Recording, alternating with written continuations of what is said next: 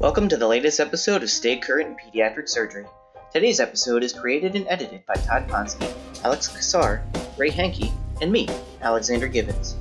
Today we continue our review of critical care, as we delve into the topics of coagulopathy, analgesia, sedation, and delirium in pediatric patients. Confused? Well, we're here to reorient you. So please, join us for another episode, and then help us spread our message that knowledge should be free.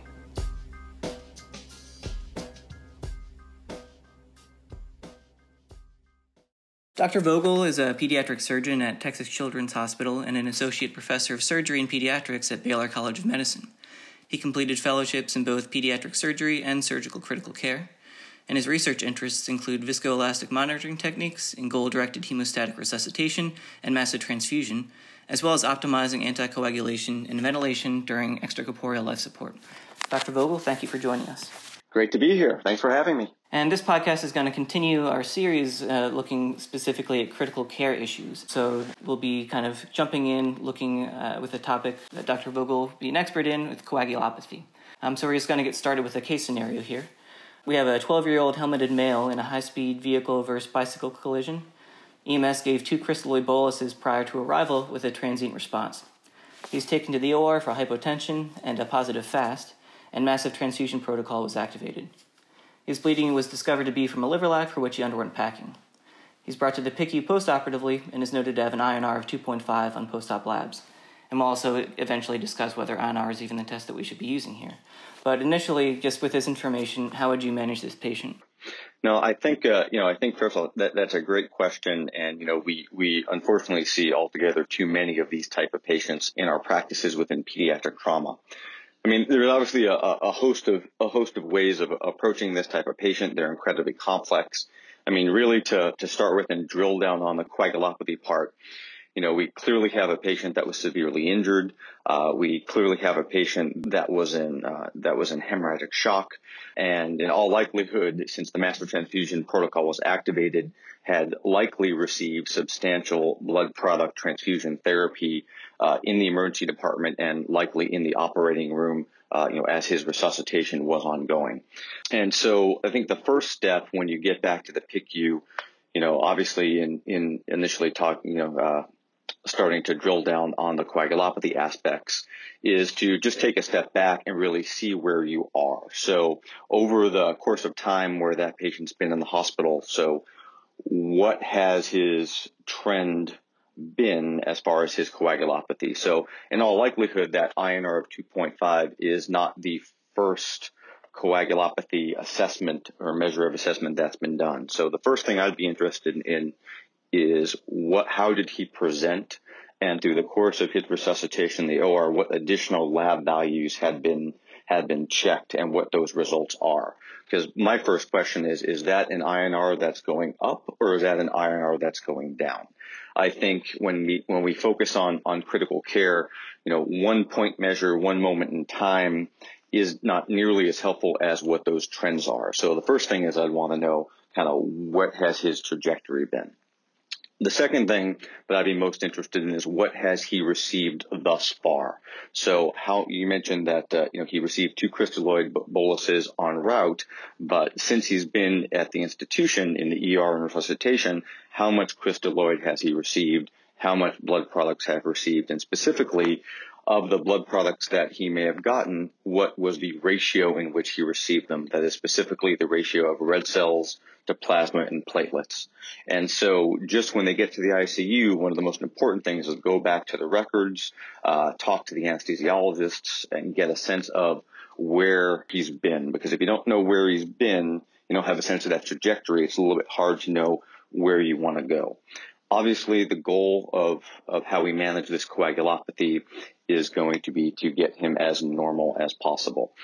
He's going to be at high risk of bleeding. The bleeding was so severe from the liver laceration that was only able to be packed. So we're going to want to get him warm, and we want to start addressing that coagulopathy. So what I'd want to know beyond just the INR, I'd want to know what his PTT was. I'd want to know what his blood counts are. What is his What is his hemoglobin level? What is his platelet count? And honestly, for me, and I recognize that this is an interest of mine, but I would want some sort of sense of viscoelastic monitoring, whether it be a TEG or a ROTEM, to get a sense of what the functional aspects of his coagulation cascade is doing. And then based on those numbers, that's where I would start to titrate my specific coagulopathy therapy. So for instance, if he's massively volume overloaded, which you might expect, anasarcoidosis, demodex, stiff lungs, and had a massive resuscitation, you'd really want to be goal-directed with your therapy. So if his platelet count was reasonable and the platelets were functional on a TEG, then you may not need to give platelets just to give platelets.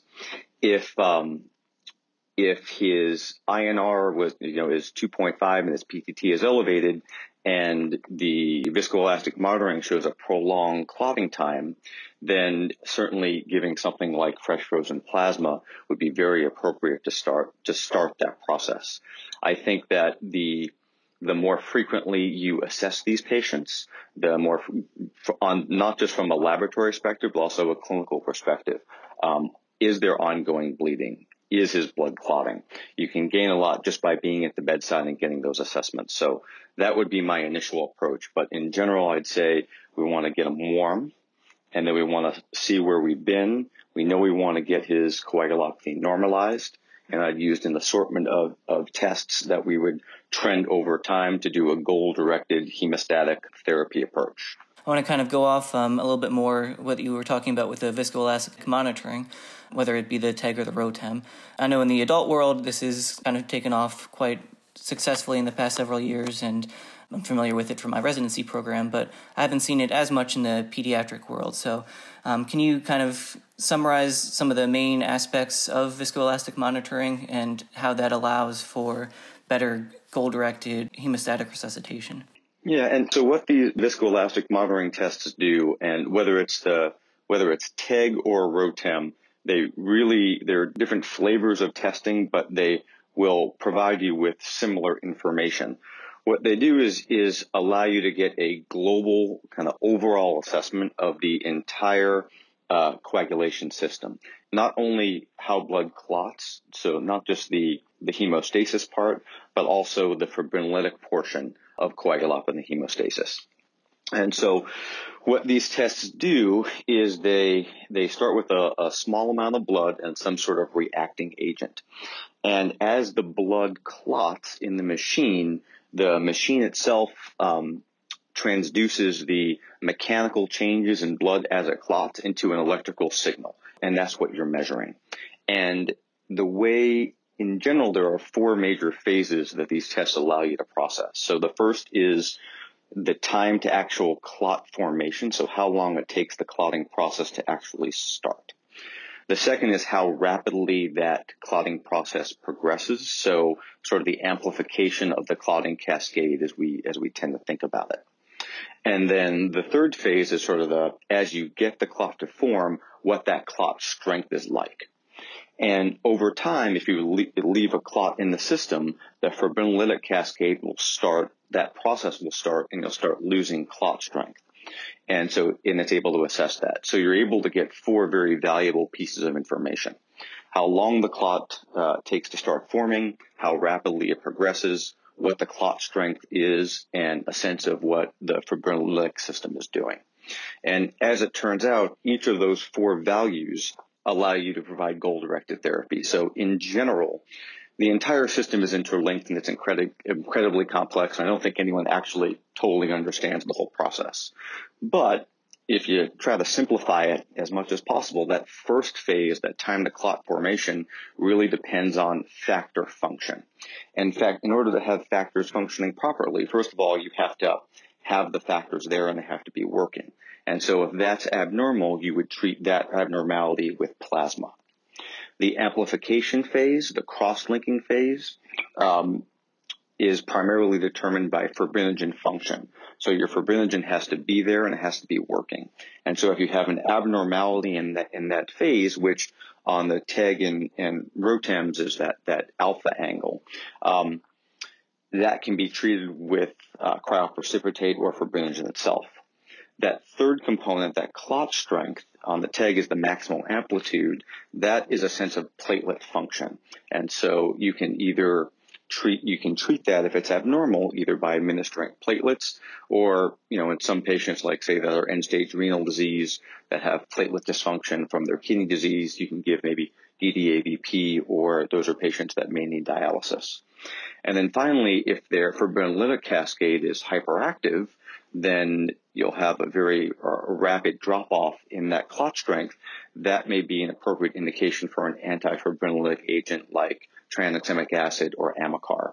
And tranexamic acid has been widely used in adults for management of hyperfibrinolysis associated with trauma, and is being used more and more in children.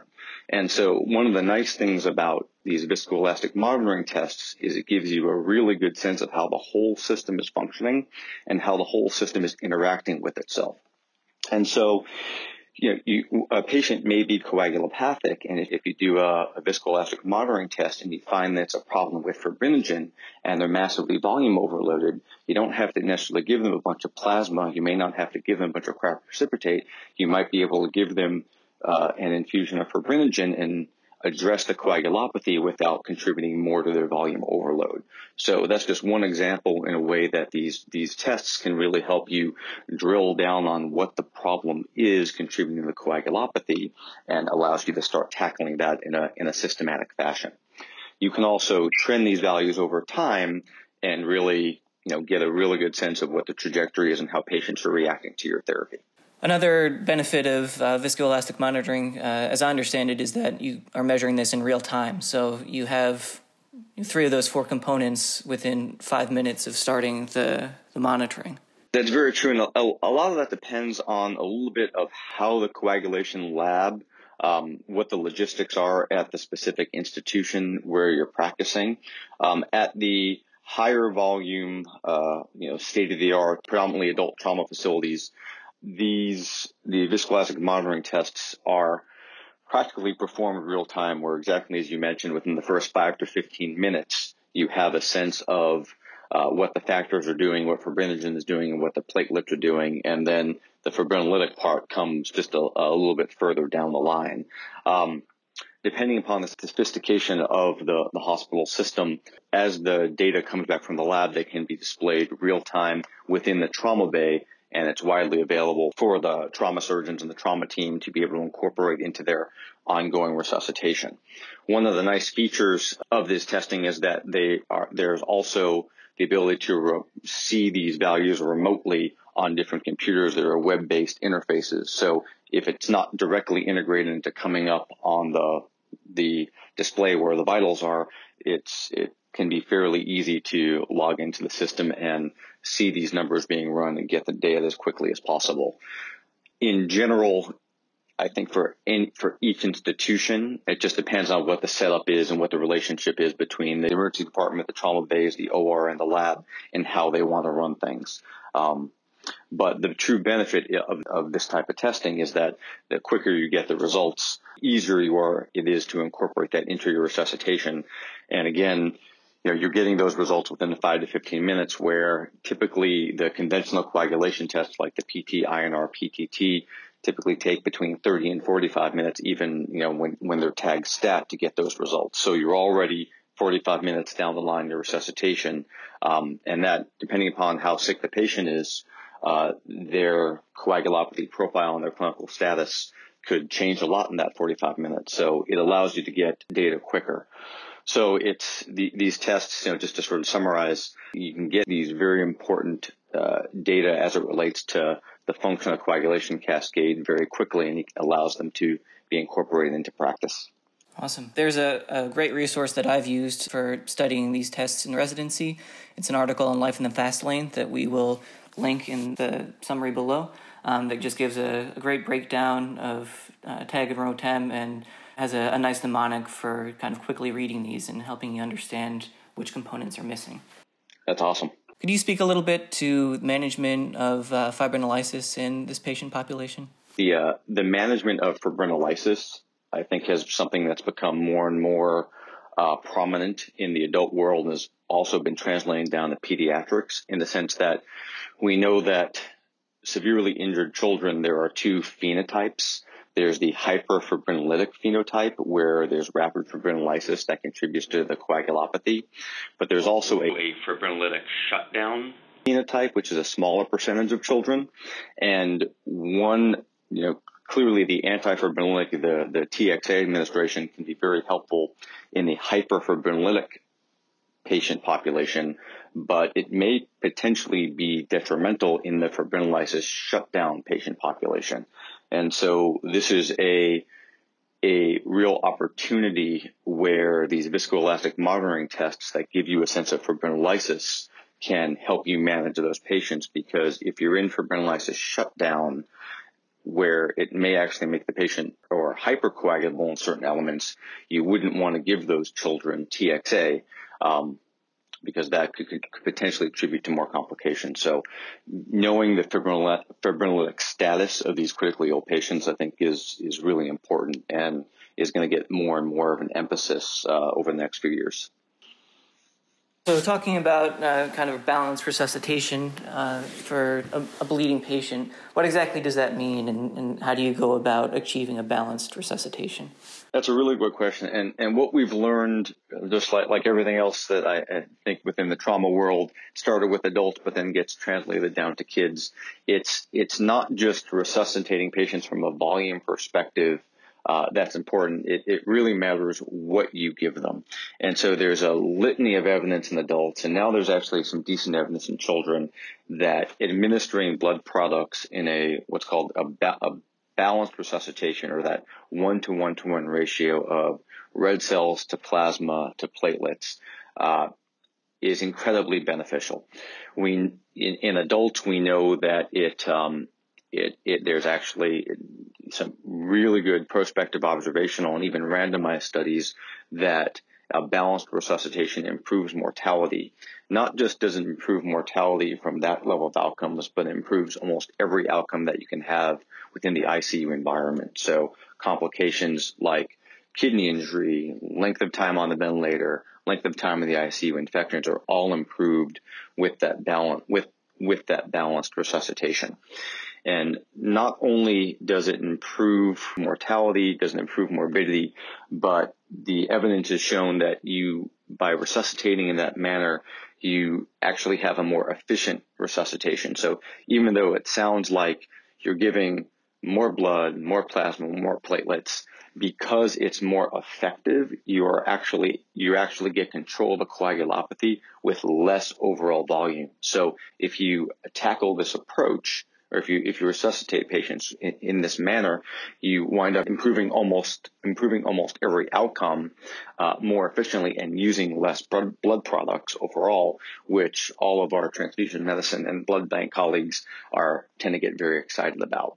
And although we don't have the same level of evidence in children, there are some really good retrospective studies using the National Trauma Data Bank and TQIP showing that 1-to-1 ratio, at least particularly for red cells and plasma, provides improved outcomes. And there's a really nice study that the Atomic Group recently published in their severely injured trauma patients. I think they had over 100 or so, where they looked at patients that were massively transfused, and they had the best outcomes and the best survival in, again, these are all pediatric patients that were closer to that 1-to-1 balanced resuscitation. So I think standard of care for hemostatic resuscitation in 2019 is balanced resuscitation with red cells, plasma, and platelets in that 1-to-1-to-1 ratio. And can these 1-to-1-to-1 transfusion ratios be built into massive transfusion protocols to make it even easier for providers to achieve that ratio? Absolutely. That is absolutely, I think, the standard of care, that we have today. And that is something that the American College of Surgeons, the Committee on Trauma, that's one of the things that they look at when they verify trauma centers, so that the massive transfusion protocols include a delivery of products in that 1-to-1-to-1 ratio. So for the next case, then, we have a 2-year-old male who's discovered to have neuroblastoma and undergoes a laparotomy for resection. Postoperatively, he is having poor pain control. How would you go about helping treat his pain? Yeah, so I think the first thing to recognize is that there are going to be multiple causes of pain and distress in this type of child in this kind of situation. I mean, the first and most obvious aspect is the pain from a really large incision, the incisional pain and the post-surgical pain. And I think more and more we have a really good understanding that a multimodal approach to postoperative analgesia really has a ton of benefits. So thankfully, and I think a lot of our children's hospitals, we have our anesthesia colleagues that have pain service teams that are an incredible resource for us in helping to manage this type of postoperative pain. And I think partnering with anesthesiologists and pharmacists can really be very helpful in tackling what can sometimes be a really challenging problem in these patients. So, you know, just taking a step back when I think about the incisional pain, things along those lines, there's likely going to be a component of narcotics that we're going to treat this patient with.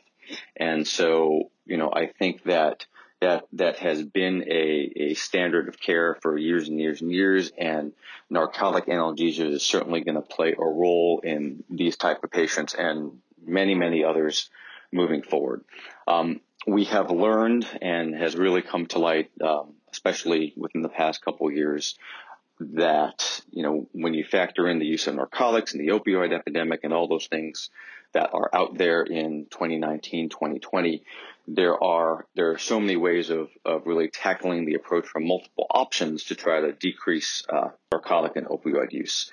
And so certainly using non-narcotic medications, non-steroidal medications, intravenous medications like Toradol, or oral NSAIDs will certainly play a role in these patients and allow us to minimize the narcotic use, which can help decrease other postoperative related complications like ileus and things along those lines.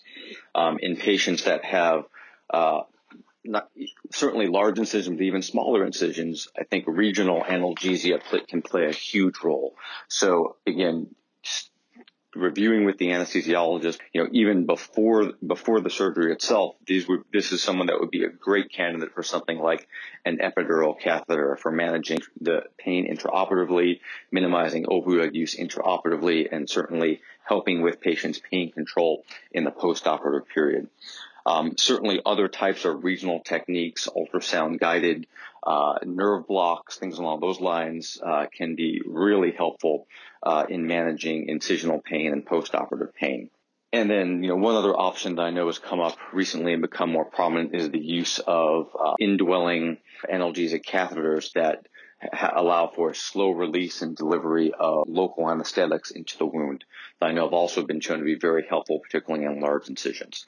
And so when you take all those things into effect, so use of narcotics, use of non-narcotics, use of regional analgesic, use of other non-narcotic medications like the gabapentinoids, pregabalin and gabapentin, things on those lines can all allow for a really nice multimodal approach for pain management.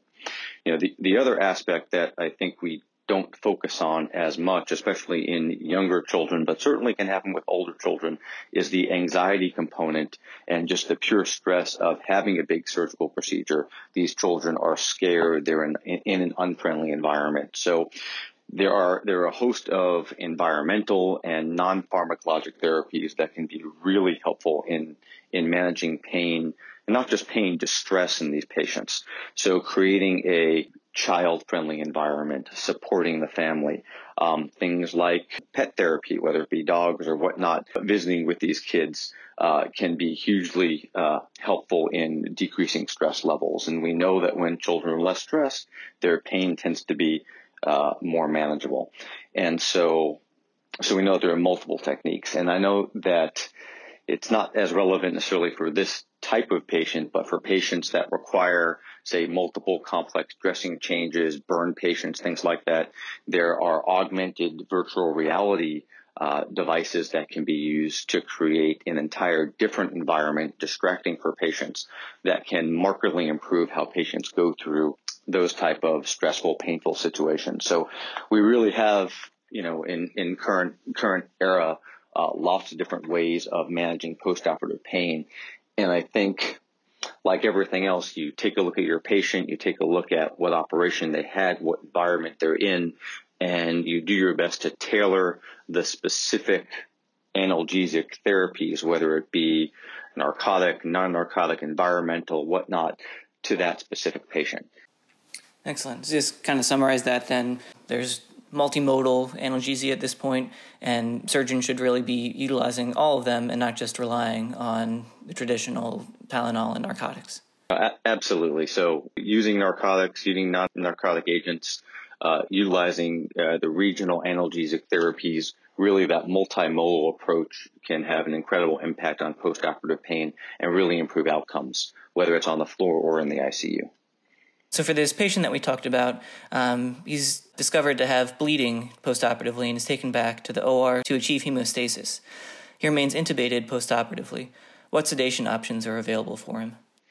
Yeah, and so in general, I'd say most intubated postoperative patients are on a combination of sedative therapies to really help facilitate their interaction with the ventilator and keep them comfortable. You know, the mainstay pharmacologic agent that we have are the benzodiazepines. The most commonly used infusions probably midazolam or Ativan, things along those lines. That's usually combined with a low-dose narcotic infusion, whether it be something like fentanyl, morphine, or Toradol, along those lines. Medication that's been used more and more frequently, started really in the congenital heart cardiac population, is dexmedetomidine. So Presidex can be very helpful for really decreasing the anxiety associated with being intubated and having an endotracheal tube. You know, we know that as a general rule, you really want to have that multimodal approach to sedation in the ICU environment. As a general rule, I think you want to minimize the amount of the amounts and volumes of these drugs that you're administering to your patients.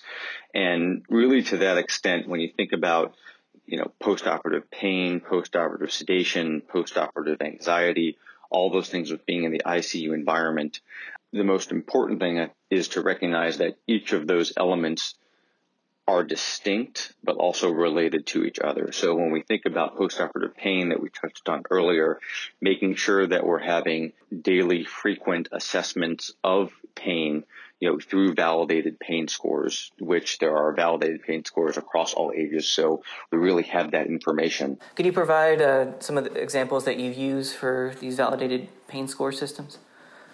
Some of the most common ones, there's the FLAC, F-L-A-C-C, which stands for Faces, Legs, Activity, Cry, and Consolability Score, which is typically used in preverbal children. It's been validated in children with pain from surgery, trauma, cancer, and other disease processes. There's also the Faces Pain Scale Revised Score. There are also the Visual Analog Score, or VAS, as well as the Color Analog Score, which is known as CAS. In general, the visual analog score and the color analog score tend to be a little bit better received than the Faces Pain Scale. And there is also, for children that don't communicate, there is the non-communicating children's pain checklist. There is a postoperative version that is available that's also been validated. So there are a host of these scores that can be applied.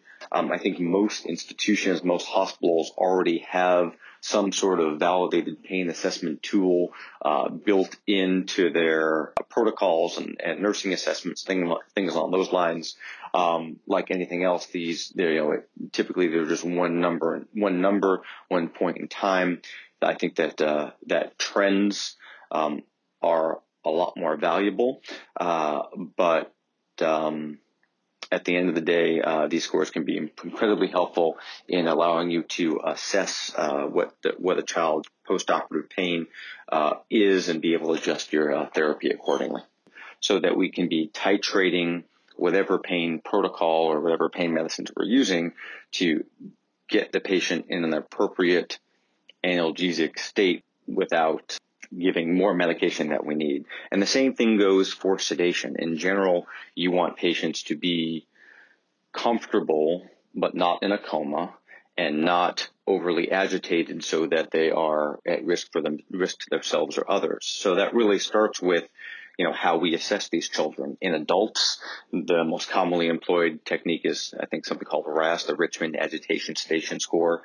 In children, there are other types of scores, but the SBS, or the State Behavioral Score, is a score that's commonly used. And so in most ICU environments, the physicians and the nurses are constantly assessing the level of sedation in patients and titrating the sedative infusions so that it's a goal-directed therapy, because we want patients to be able to wake up and interact and be assessed. We don't typically want them comatose, so there are certainly situations where that's more appropriate, and we don't want them overly agitated or engaged. When we think about that, so then using the narcotic infusions, the benzodiazepine infusions, and things like Presidex, we can usually achieve a appropriate sedative plane, if you will, where patients are interactive with the ventilator, they're safe for themselves, but we're also not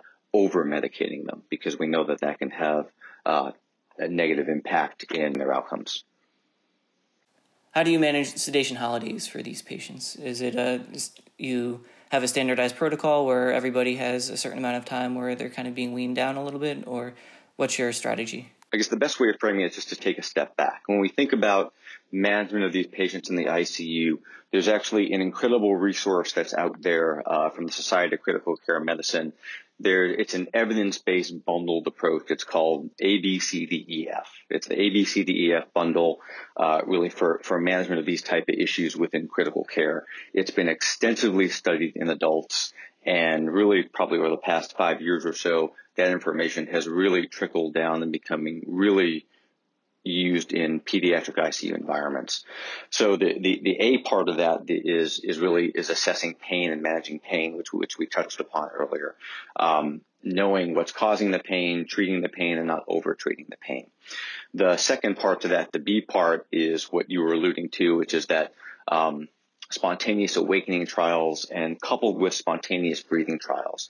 And so what we've learned in adults, and that's been replicated in children, is that in the appropriate patient, having a sedation holiday, so stopping those infusions, allowing the patients to wake up, getting a full assessment of where they are, decreases the amount of time that they're on sedative medications, decreases the amount of time they're in the ICU, decreases the amount of time that they're on the ventilator. And the same thing goes for spontaneous breathing trials. So waking patients up, getting their assessment, allowing them to breathe on their own, and really allowing the ICU team to see what they're doing. Doing those trials every day decreases duration of mechanical ventilation, duration of intubation, duration of time in the ICU, and really overall improves outcomes. So having patients in the right sedation plane really allows you to do that.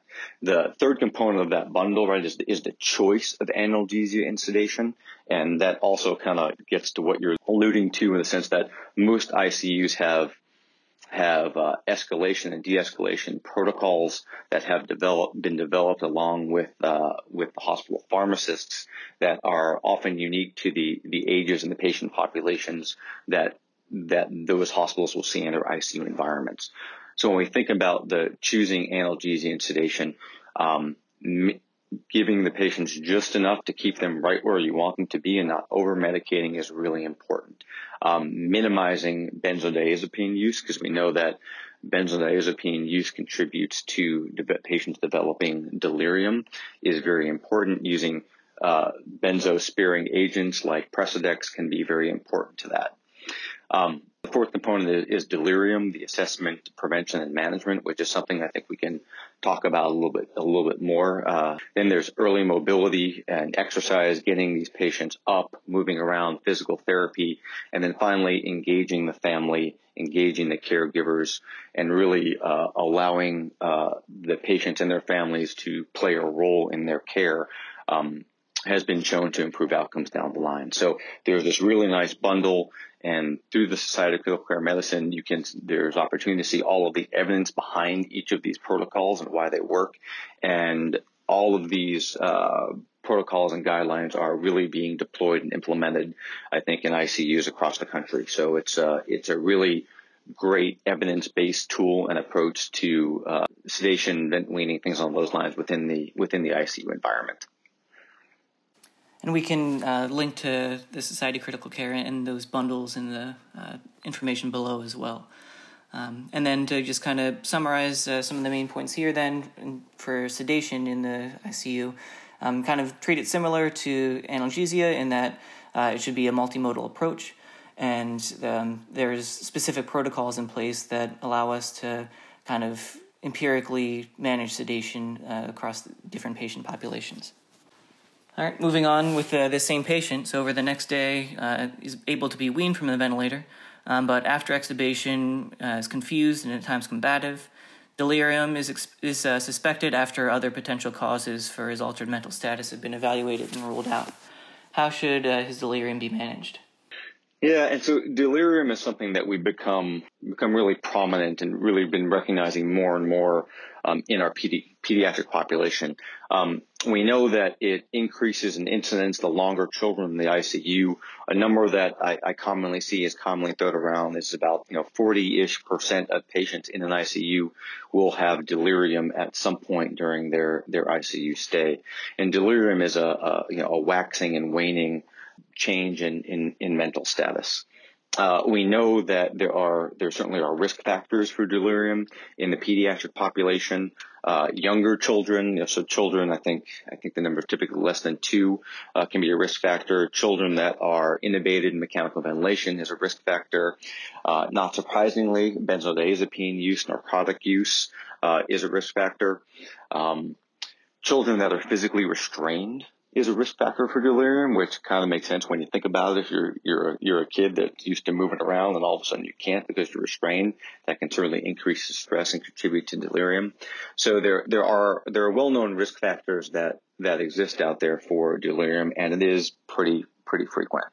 And just like everything else with as we talked about with pain and sedation, it really starts with making an assessment.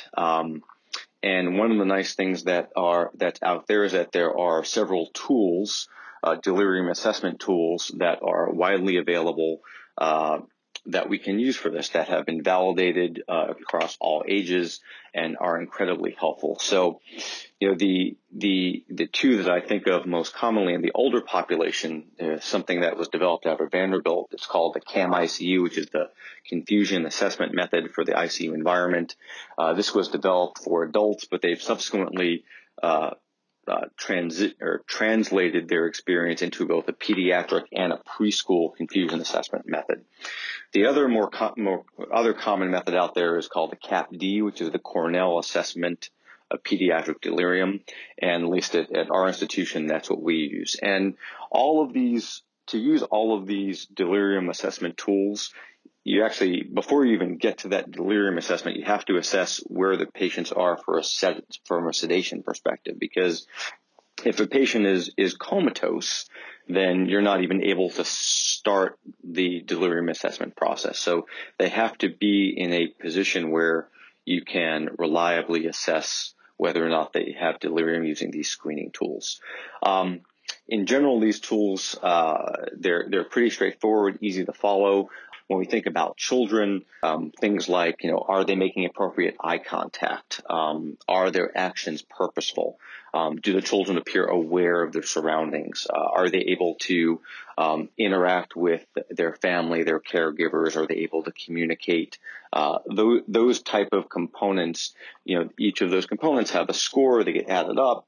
and they're, whether you're above a score, puts you at risk for delirium. At the end of the day, these are screening tools, and if someone screens positive, if you will, for delirium, that doesn't necessarily mean they're delirious. They may be uncomfortable and in distress because they're having because their pain's not under good control, or they may be uncomfortable distress because they're getting sicker, or they're getting septic, or their pulmonary status has changed and their ventilator's not interacting with them as well as they were doing before. So the screening tools serve a purpose to kind of keep it on your radar, but at the end of the day, you have to go in and do a detailed assessment of what's going on with the kid.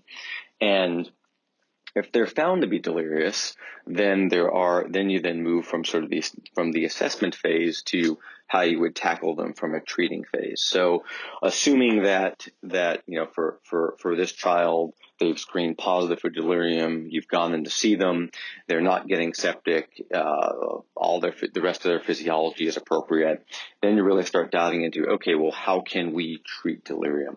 And like everything else that we've talked about in the ICU, it's a multimodal approach. So the easiest thing to do is really to start with non-pharmacologic therapy. So, you know, I think about that in terms of really the environment. So we think about, you know, sleep-wake cycles, things along those lines. You take children that are used to, you know, their normal day-to-day activities, you give them a big operation, you put them in a unfriendly, stressful environment with a bunch of people they don't know. How do we make that more comfortable for them? Right. So, you know, having the family, interacting with child, having child life available, even things like pet therapy can be very important. We completely mess with their sleep-wake cycles in the ICU environment. We're constantly waking them up, moving them around, you know, checking them, doing things like that. So sort of the lights on, lights off model. So lights on during the day, lights off at night, trying to keep those sleep-wake cycles as regular and as routine as possible can be very helpful. You can then transition then into potential pharmacologic therapy for things like that. So if patients are having difficulty with sleeping, melatonin can be something that's very effective in helping manage that.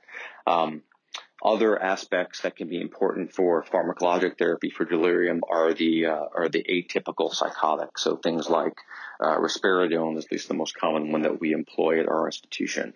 But starting those at a low dose and titrating them up can be very helpful in managing delirium. But like everything else, it's taking a step back, trying to get a sense of what may be causing this acute change, and making sure that you are addressing each of those components. So if the pain's not being well controlled, get better control of the pain. If sedation's not appropriate, adjust that accordingly. If they're on high-dose benzodiazepines, consider dropping that down and adding potentially an alpha-2 agonist like Presidex or Clonidine to minimize the negative effects that benzodiazepines have on delirium. And so just taking a fresh perspective each time there's a change in clinical status as it relates to delirium, I think is very important. What are some of the best ways that you found to help prevent it in the first place? I think the first part is making sure the medical needs of the patient are being taken care of.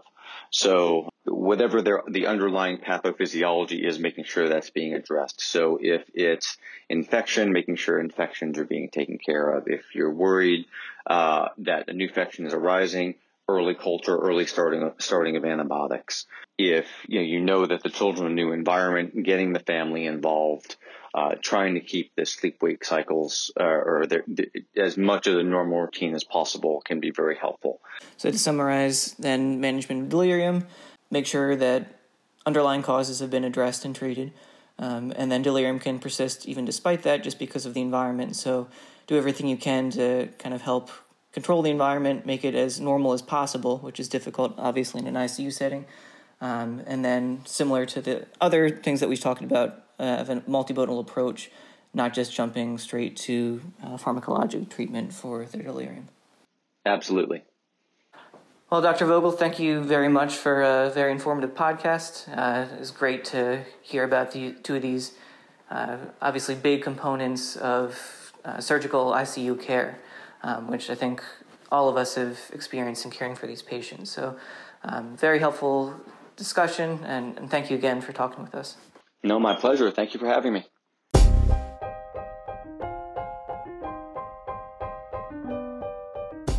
This is Alexander Gibbons from Akron Children's Hospital, the contributing editor for this episode of Stay Current in Pediatric Surgery. We hope you enjoyed Dr. Vogel's discussion on coagulopathy, as he put a lot of blood, sweat, and tears into it. And we hope that his talk on analgesia and sedation helped relieve your own anxiety. Let us know your thoughts on our Stay Current in Pediatric Surgery app.